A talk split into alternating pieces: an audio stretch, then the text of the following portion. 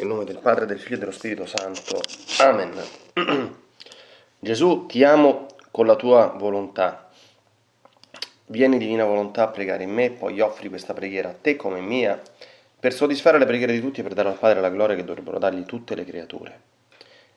Mia Divina Maria, ti amo nella Divina Volontà. Regina Immacolata, Celeste Madre mia, vengo sulle tue ginocchia materne per abbandonarmi nelle tue braccia, per chiederti coi sospiri più ardenti che mi ammetta a vivere nel regno della Divina Volontà. Mamma Santa, tu che sei la regina di questo regno, ammettimi a vivere in esso affinché non sia più deserto ma popolato dai figli tuoi. Perciò, sovrana regina, a te mi affido, affinché guidi i miei passi nel regno del volere divino, e stretto alla tua mano materna guiderai tutto l'essere mio, perché faccia vita perenne nella divina volontà.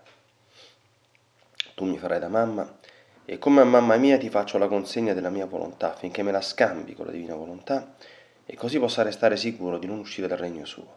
Perciò ti prego che mi illumini attraverso questa meditazione, per farmi comprendere sempre più e sempre meglio che cosa significa volontà di Dio e come vivere in essa. Ave Maria, piena di grazia, il Signore è con te, tu sei la benedetta fra tutte le donne, benedetto è il frutto del tuo seno, Gesù. Santa Maria, Madre di Dio, prega per noi peccatori, adesso e nell'ora della nostra morte. Amen.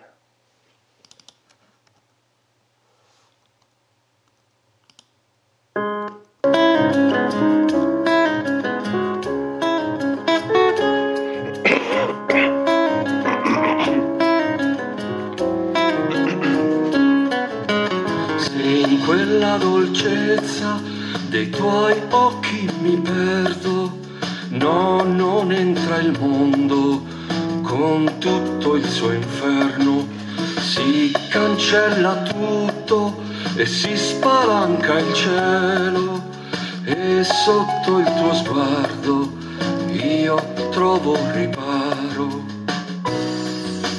Occhi di cielo, io mi abbandono nel tuo mistero. Occhi di cielo, tutta la vita sotto il tuo velo. Occhi di cielo, occhi di cielo, occhi di cielo.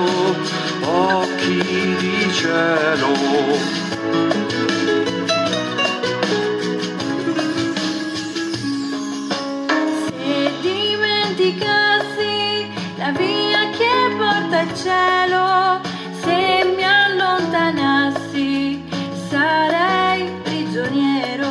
I tuoi occhi di cielo non potrei lasciare, se mi allontanassi dovrei ritornare. Occhi di cielo, io mi abbandono nel tuo mistero. Occhi di cielo, tutta la vita sotto il tuo velo. Occhi di cielo, occhi di cielo, occhi di cielo. Se il sole che splende un giorno si spegnesse, e una notte scura la mia vita fosse, i tuoi occhi di cielo mi illumineranno, e passo dopo passo a te mi guideranno. Occhi di cielo, io mi abbandono nel tuo mistero. Occhi di cielo, tutta la vita sotto il tuo velo. Occhi di cielo, occhi di cielo, occhi di cielo.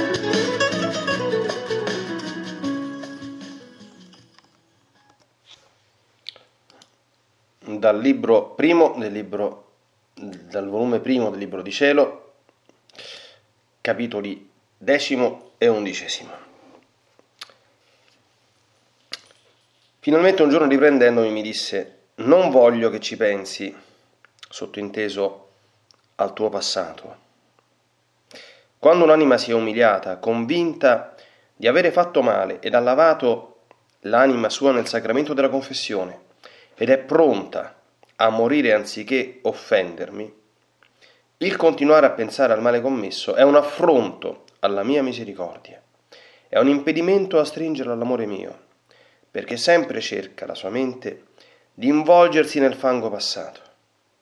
Mi impedisce allora di farle prendere voli verso il cielo, perché sta sempre con quelle idee racchiuse in se stessa, se cerchi di pensarvi.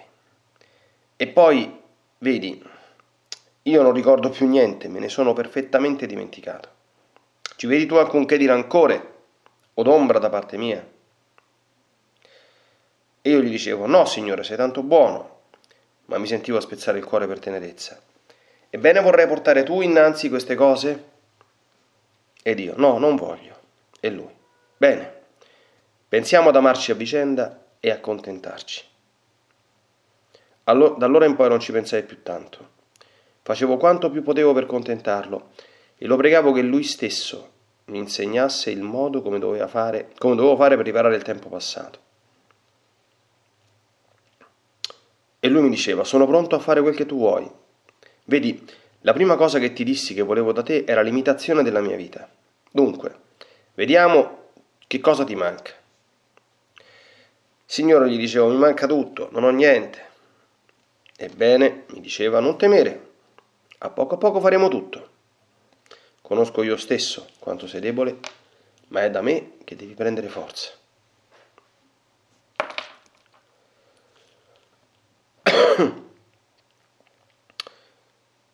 E soggiungeva: voglio che sii sempre retta nel tuo operare. Con un occhio guarda a me e con l'altro occhio quello che stai facendo. Voglio che le creature ti scompariscano affatto. Se sei comandata, non guardare le persone, no, ma pensare che io stesso voglio che tu faccia quel che ti viene comandato. Quindi con l'occhio fisso in me non giudicherai nessuno. Non guarderai se la cosa è penosa o gustosa, se puoi o non puoi farla. Chiudendo gli occhi a tutto questo li aprirai per guardare me solo. Mi porterai con te insieme, pensando che ti sto fisso guardando. Mi dirai: Signore, solo per te lo faccio, per te solo voglio operare, non più schiava delle creature. Onde se cammini, se operi, se parli, in qualunque cosa che farai, il tuo solo fine deve essere di piacere a me solo. Oh, quanti difetti eviterai se farai così.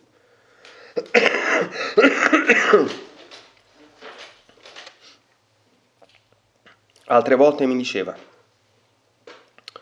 voglio pure che se le persone ti mortificano, ti ingiuriano, ti contraddicono, tu tenga lo sguardo ancora fisso in me, pensando che di propria mia bocca ti sto dicendo: figlia, sono proprio io che voglio che soffri questo, non le creature.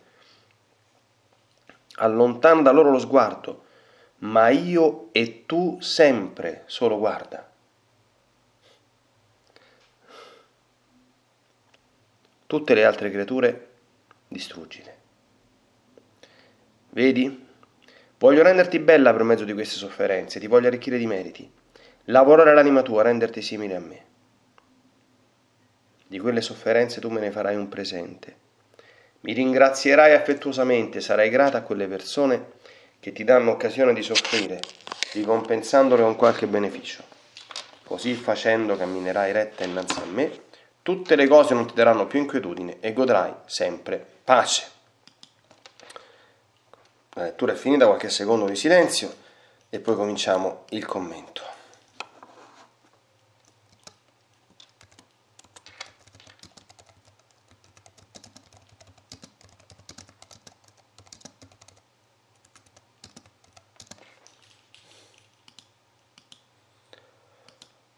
Allora, questo passaggio che abbiamo... Questi brani che abbiamo letto sono, come sempre, c'è sempre un inizio retorico di queste meditazioni, perché questi testi, a mio avviso, anche questi preparatori, e quale grande funzione hanno alla vita nella divina volontà, sono stupendi, è sempre dire poco, stupendi. Allora, Gesù comincia, come avevamo accennato nell'ultima meditazione di ieri, dall'ammonire contro un pericolo molto molto grande, che come tutti quanti i vizi, voi sapete che i vizi rappresentano sempre un'alterazione delle virtù, perché filosoficamente, questo sarebbe un concetto molto lungo da spiegare, però spero che vi resti nel cuore, che ci resti nel cuore, il male non è concepibile nemmeno a livello intellettuale, se non come privazione di bene. Cioè, vuol dire fare il male, vuol dire prendere il bene e togliergli qualcosa e deturparlo, no? Pensate per esempio, cioè, per farvi capire, no? Un essere umano che sia un mostro, d'accordo, che sia magari poverino deturpato perché gli hanno buttato l'acido in faccia o perché ha fatto un incidente o cose di questo genere, perché è un mostro? È un mostro perché prima è stato essere umano, d'accordo? E prima di essere un mostro era un bell'essere umano. Un mostro non viene dal nulla, un mostro umano viene da un essere umano bello. Quel male che ha subito è una deturpazione della bellezza intrinseca che aveva, no? Basta, non stiamo facendo una catechesi, questa è una meditazione, no? Allora, qual è qui il male che è uno stravolgimento di una cosa buona? È il pensare ai peccati del passato. Allora, noi sappiamo benissimo che è parte fondamentalissima dell'inizio di qualunque cammino serio verso la santità fare quella che si chiama, da un punto di vista ascetico, la confessione generale, cioè riprendere la propria vita davanti al Signore con calma, con il supporto di un buon esame di coscienza, con una preparazione anche remota. Occorre ascoltare catechesi, essere formati, comprendere, c'è tutto quanto un processo interiore che si deve attivare per comprendere quanto la nostra vita in passato si sia allontanata da Dio, dal suo amore, dalla sua legge, dai suoi disegni.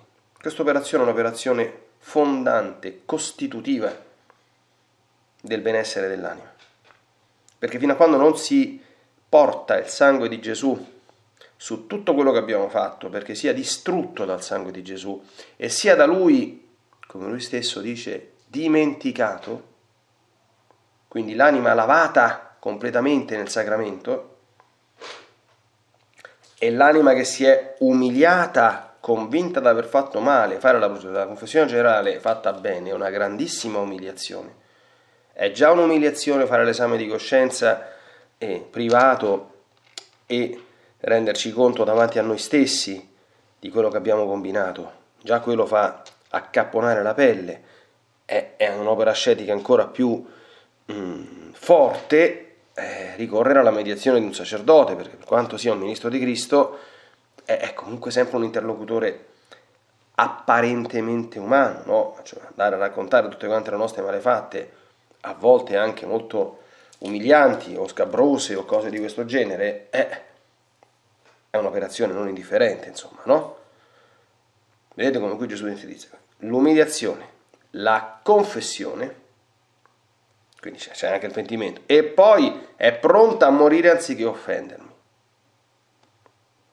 Ti vogliono queste, cioè, col passato i conti vanno chiusi in questo modo, bisogna chiuderli i conti.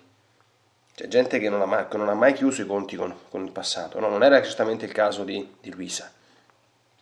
E Gesù spiega, quando ci sono queste tre condizioni, che sono le tre condizioni che si hanno quando si fa bene la confessione generale.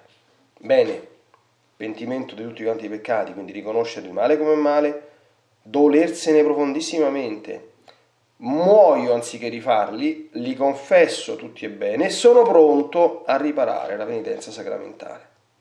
Basta. Fatte queste cose, si prende una bella pietra e i peccati vengono seppelliti nel sepolcro di Gesù, perché come Gesù distrusse la morte con la sua resurrezione, così nel momento in cui il sacerdote alza il braccio e dopo la confessione generale dice io ti assolvo, nasce una persona nuova, le cose vecchie sono passate, ne sono nate di nuove. Ecco, allora dopo aver fatto questo gesto, quella tristezza che viene, avete visto che oh mamma mia, però Signore quanto tempo ho perso e quante cose, però comunque le cose che ho fatto sì tu mi hai perdonato, però sono troppo grosse, cioè queste non è che ho confessato le bruscolini, cioè sono delle cose gravissime, sono delle cose, dei peccati bruttissimi. sembrano pensieri santi, d'accordo? Perché dice, ma come, io sto disdegnando, sto disprezzando i miei peccati, mi sto pentendo, sto soffrendo per aver offeso Dio. No, non più. Il ricordo dei peccati passati, può rimanere semplicemente, avete visto, come una sorta di fotografia, d'accordo?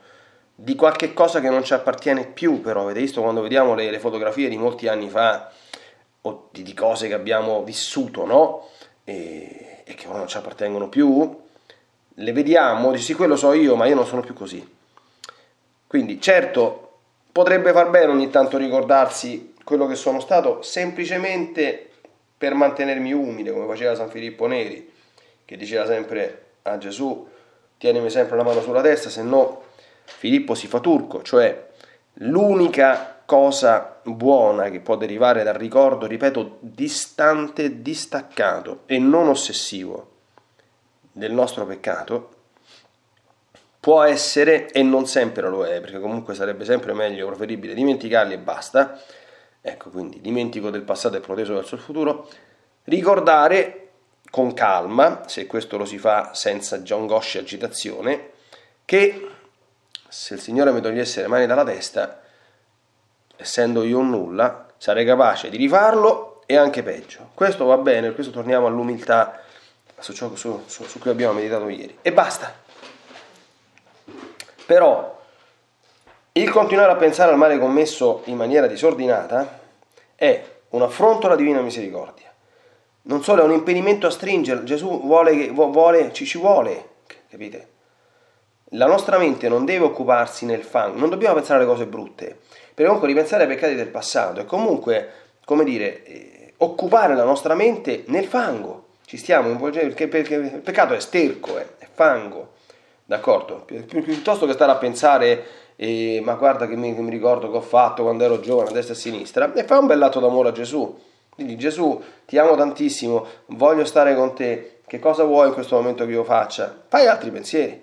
D'accordo? Fammi stare con te, trasformami, voglio vivere nella divina volontà, aiutami a spogliarmi di me stesso, fammi sempre umile, a bei pensieri che possiamo fare.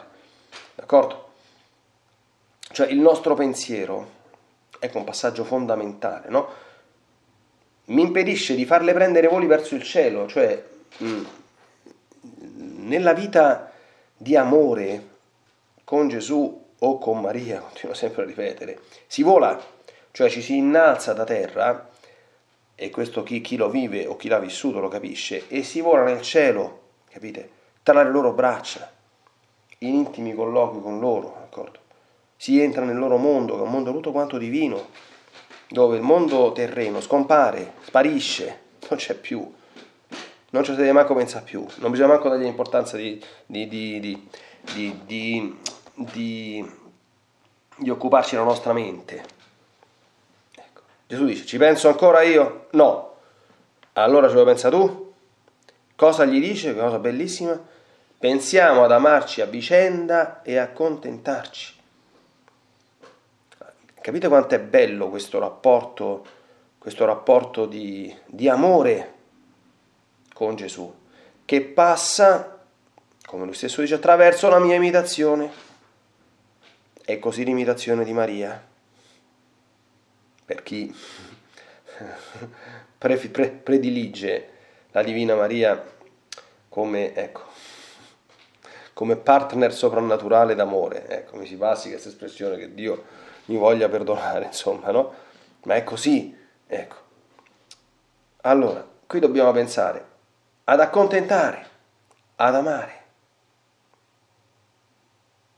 La vita nella divina volontà, ricordiamo sempre, è vita di amore estremo, assoluto, perché Dio è amore. In paradiso noi non faremo altro che stare completamente immersi nell'amore di Dio, con dei godimenti, con delle estasi che è impossibile rappresentarsi adeguatamente. Nessuno le può capire, d'accordo? Anche quando i mistici vanno in rapimenti e cose di questo genere, ti dicono che sono stati benissimo, sono stati felicissimi, eccetera, eccetera, ma non ti possono descrivere quello che hanno provato. Per quello che si prova, sapete che l'amore si vive, non si può comunicare, non si può, lo si sente nel cuore, lo si vive. Ecco. E non c'è nessuno più degno di amore di Gesù e di Maria, non c'è nessuno più degno di amore, non c'è nessuno che sa amare più di Gesù e di Maria. Per questo che le creature, prosegue Gesù, devono scomparire. Voglio che le creature ti scompariscano affatto. Non è che non ci devi pensare, le devi fare scomparire, sparire completamente. Quindi quando ci sono evidentemente relazioni, modalità, contatti, colloqui, rapporti con le creature, vanno vissute nella divina volontà. Allora, se io sto facendo qualcosa anche per una creatura, d'accordo? Io devo dire, lo faccio solo per te, non per lei. Per te solo voglio sperare, non sono più schiavo delle parole, non lo faccio per farmi vedere, non lo faccio per essere lodato, non lo faccio per ottenere un ricambio, affetto con affetto, non lo faccio per essere importante, non lo faccio per, non lo so, per assumere, per fare scatti di promozioni, di carriera, non lo faccio. Io non faccio una cosa solo per amore tuo, solo se so che tu la vuoi, ma perché se tu non la vuoi, io non amo le persone, non uso carità con le persone, perché così se sono così buono loro poi saranno buoni con me, non mi parlano dietro, non mi trattano male, eccetera eccetera, e mi gratificano. No, io uso carità con le persone perché Dio questo vuole, la Madonna questo vuole, Gesù questo vuole, perché Gesù e Maria questo facevano, erano pieni di una dolcezza e di una delicatezza nei confronti di tutti, nessuno escluso, d'accordo? E li trattavano con soprannaturale carità, sempre, dovunque e comunque, ed è per questo che lo faccio. Quindi se poi la persona non lo apprezza, mi tratta male, meglio, d'accordo? Perché questa è la dimostrazione, se io subisco questo senza alterarmi, che veramente lo stavo facendo solo per amore di Gesù e di Maria. Capite? Cioè l'amore di Dio, di cui oggi si parla un po' pochino, come si diceva una volta, come si dice tuttora adesso nell'atto di carità, mio Dio ti amo con tutto il cuore sopra ogni cosa, perché sei bene infinito e nostra eterna felicità, e per amore tuo amo il prossimo come me stesso e perdono le offese ricevute. Capite? Cioè la creatura non si ama mai per se stessa, mai, ma nella creatura devo vedere un riflesso sempre del creatore. C'è solo una creatura, solo una che la si può amare per se stessa, perché in se stessa è un riflesso vivo e operante del creatore. Questa creatura si chiama Maria, l'unica, il resto no. Tuo padre, tua madre, tuo figlio, tua figlia, chiunque sia, San Francesco, San Pio da Pietrelcina, qualunque santo canonizzato, chi te pare, anche San Giuseppe, non si può.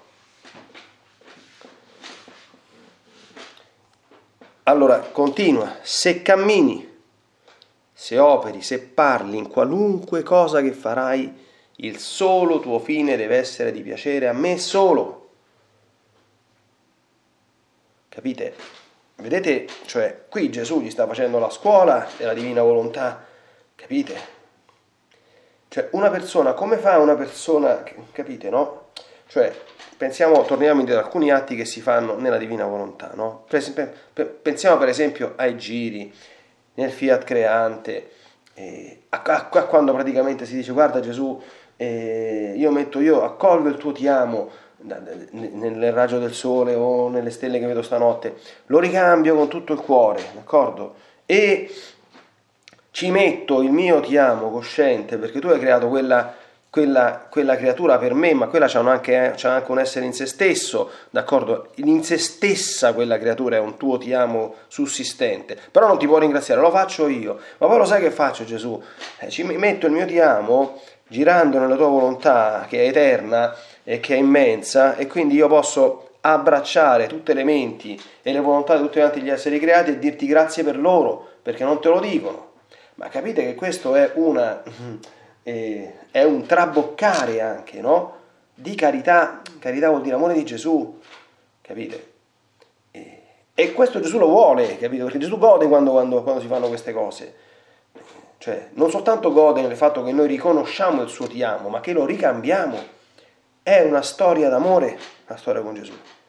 Ma, capite? Io sono stato innamorato quando ero giovane, quindi ci capisco un po', d'accordo? È chiaro che l'innamoramento è l'amore umano, ma è un'ombra, che dire un'ombra è quasi un'offesa. Però l'orizzonte, la prospettiva è identica, capite? È identica. Ancora, voglio che se le persone ti mortificano, ti ingiurano, ti contraddicono, tu devi essere convinto che sono io, lo sguardo fisso in me. Tu devi pensare che io con la mia bocca ti sto dicendo, sono io che voglio che soffri questo, non le creature. Allontana da loro lo sguardo, ma io e tu sempre. Tutte le altre creature distruggere, sono parole di Gesù. Voglio renderti bella per mezzo di queste sofferenze, ti voglio arricchire di meriti, lavorare l'anima tua, renderti simile a me, che sono le motivazioni per cui il Signore ci fa soffrire in questo mondo. Dice l'autore della lettera agli Ebrei: è per la vostra correzione che voi soffrite. Noi dobbiamo tenere per certo che tutte le sofferenze, anche minime, che il Signore permette nella nostra vita, così come ogni croce, è per la nostra crescita, è per la nostra santificazione, è per la nostra correzione. Che se il Signore sapesse che potesse raggiungere l'obiettivo del nostro perfezionamento senza quelle cose, ce le risparmierebbe tutte quante. Ma se permette che accadano, è per il nostro bene. Capite che così non se la prende mai con le creature. Non si offende mai, anzi gli dice, perché i santi quando qualcuno li trattava male gli dicevano grazie, tu sei il mio migliore amico, capite? Perché contribuivano alla loro santificazione. Allora vedete questa altissima, dice, di quelle sofferenze tu me ne farai un presente, capito? Mi farai un regalo perché ti ho dato quelle sofferenze. Mi ringrazierai affettuosamente e sarai grata a quelle persone che ti danno occasione di soffrire, ricompensandole con qualche beneficio. Così facendo camminerai retta innanzi a me e tutte le cose non ti daranno più inquietudine, godrai sempre pace. Che cos'è che ti fa togliere la pace anche alla minima cosa? Io potrei scriverci un'enciclopedia, sapete quanta gente conosco che campa così. La minima mortificazione, e la minima parola che ho scorretta, il minimo sgarbo, la minima mancanza di gratificazione, pum, va subito in tilt. Ha perso la pace e sta inquieta. Visione soprannaturale zero. Ha voglia a fare atti attuali, vieni di divina volontà, zero. Non servono a niente quelle cose lì, zero. Ha voglia a dire, va bene, prendiamo il pellegrinaggio della linea volontà, facciamo un giro nella creazione del sole. Se non e poi finito il giro viene uno e ti dice tirate in là, che è successo? Zero, d'accordo? Zero. Ho fatto l'ora della passione, a Gesù Cristo gli hanno sputato in bocca, sputi fetenti, scrive Luisa, e lui ha continuato a guardarli con amore, anzi diceva che con quegli occhietti che c'aveva chiedeva ancora più pene. Tant'è vero che quelli stavano talmente male che dovevano bendarlo per continuare a massacrarlo, perché con quegli occhi lì, da un lato lui che dice, ma questo che è? Che fa? Continua a guardarci così dolcemente, gli abbiamo sputato in bocca, e tu non sei buono a sopportare una minima risposta sgarbata, una minima mancanza d'attenzione. Capite cos'è la volontà umana? E poi pensi che vivi nella divina volontà? Perché ti sei letto 4 scritti di Luisa Piccarreta, o perché fai 4 atti attuali, o perché la mattina fai l'atto preventivo, capite? Non è così. Ecco perché i grandi esperti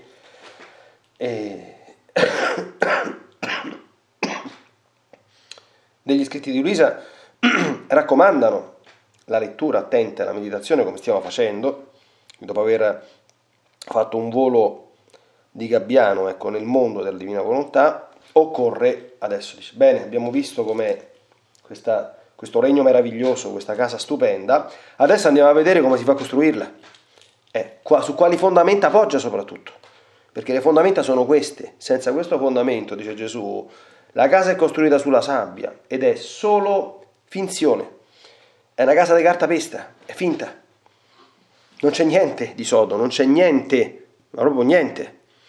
E al primo soffio di vento una casa di tal fatta certamente cadrà, con la soluzione che ti troverai con un pugno di mosche in mano e con la tua volontà umana rafforzata ulteriormente dall'illusione di essere stata superata, ma che come araba fenice è risorta più viva, più forte e più arrogante di prima. E sarà più difficile, dopo questa amara risurrezione, rimettergli il bavaglio e mettersela sotto i piedi, come dobbiamo.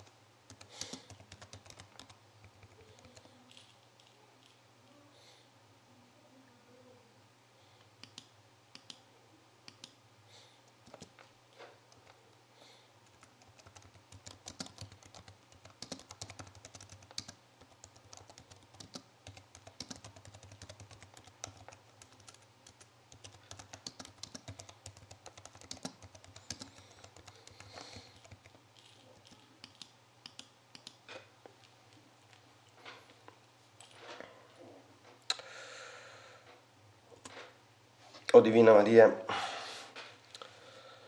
quando leggiamo queste cose noi ricordiamo sempre una cosa: tu vivevi così, tu non hai mai guardato niente altro che il tuo Dio e Creatore. Non c'era nella tua mente altro pensiero che quello di amarlo e di farlo felice in tutto. Noi sappiamo che chiunque ti avesse chiesto, potendoti parlare quando eri viva in questo mondo, beato, che ha avuto questo privilegio, che cosa stai facendo, Divina Maria? Tu avresti risposto: sto amando il mio Dio, e amando assai, e sto ricevendo il suo amore. Questa sarebbe stata la risposta che tu avresti dato in ogni secondo, in ogni nanosecondo della tua giornata cosciente e in ogni nanosecondo dei tuoi momenti incoscienti, al momento in cui prendevi un pochino di sonno e di riposo. Che a me piace pensare che è simile a quello descritto nel Cantico dei Cantici: io dormo ma il mio cuore veglia, il tuo cuore non ha mai cessato di palpitare e di battere per amore di Dio solo. Tu ci ami così tanto, perché ci ami così immensamente, proprio per l'amore infinito che ti lega al tuo Dio e nel quale conosci quanto Lui ama e desidera essere riamato dalle creature. E come il fondamento anche dell'amore fraterno tra noi è sempre da ricercare in Dio. Noi amiamo tutti e non possiamo avere sentimenti di disprezzo per nessuno, semplicemente perché ogni anima è atto di amore e al tempo stesso oggetto di amore infinito da parte di Dio. E questo basta, sia come causa, sia come fine, perché sia da noi ugualmente amata. La divina volontà, noi sappiamo che riordina tutto in Dio. E alla luce di queste splendide meditazioni sicuramente vediamo ed entriamo in tanti disordini che ci sono nella nostra anima, non certo per angustiarci o per disperarci o per deprimerci o per scoraggiarci, ma per prendere coscienza e con l'aiuto della grazia che mai manca, iniziare seriamente a lavorarci se davvero vogliamo entrare in questo mondo divino della divina volontà, ecco, che passa attraverso questa grande ascesi di distacco profondo da tutte le creature, per iniziare a vivere veramente, profondamente, questo rapporto unico di amore con il Creatore e con te, fusa con la divina volontà che di Lui sei l'unico, terzo, limpido, virginale e verginizzante e santificante riflesso.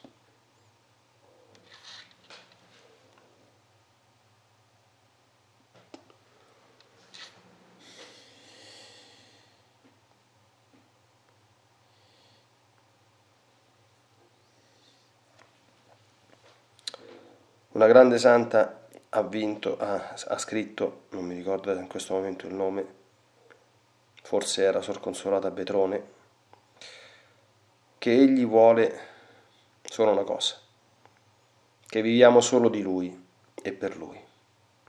Le anime mariane possono traslare questa frase dicendo vuole che viviamo di Lei e per Lei. Questa frase è bene che ci occupi il cuore durante questa giornata per mantenere nel nostro cuore i frutti di questa meditazione. Nella divina volontà, nel nome del Padre, del Figlio e dello Spirito Santo, ti benedico per aiutarti, ti benedico per difenderti, ti benedico per perdonarti, ti benedico per liberarti da ogni male, ti benedico per consolarti, ti benedico per farti santo, ti benedico dunque nella divina volontà, nel nome del Padre, del Figlio e dello Spirito Santo. Fiat, Ave Maria. Hey guys, it is Ryan. I'm not sure if you know this about me, but I'm a bit of a fun fanatic when I can. I like to work, but I like fun too. It's a thing. And now the truth is out there. I can tell you about my favorite place to have fun. Chumba Casino. They have hundreds of social casino style games to choose from with new games released each week. You can play for free anytime, anywhere. And each day brings a new chance to collect daily bonuses. So join me in the fun. Sign up now at ChumbaCasino.com. No purchase necessary. VGW Group. Void where prohibited by law. See terms and conditions. 18+.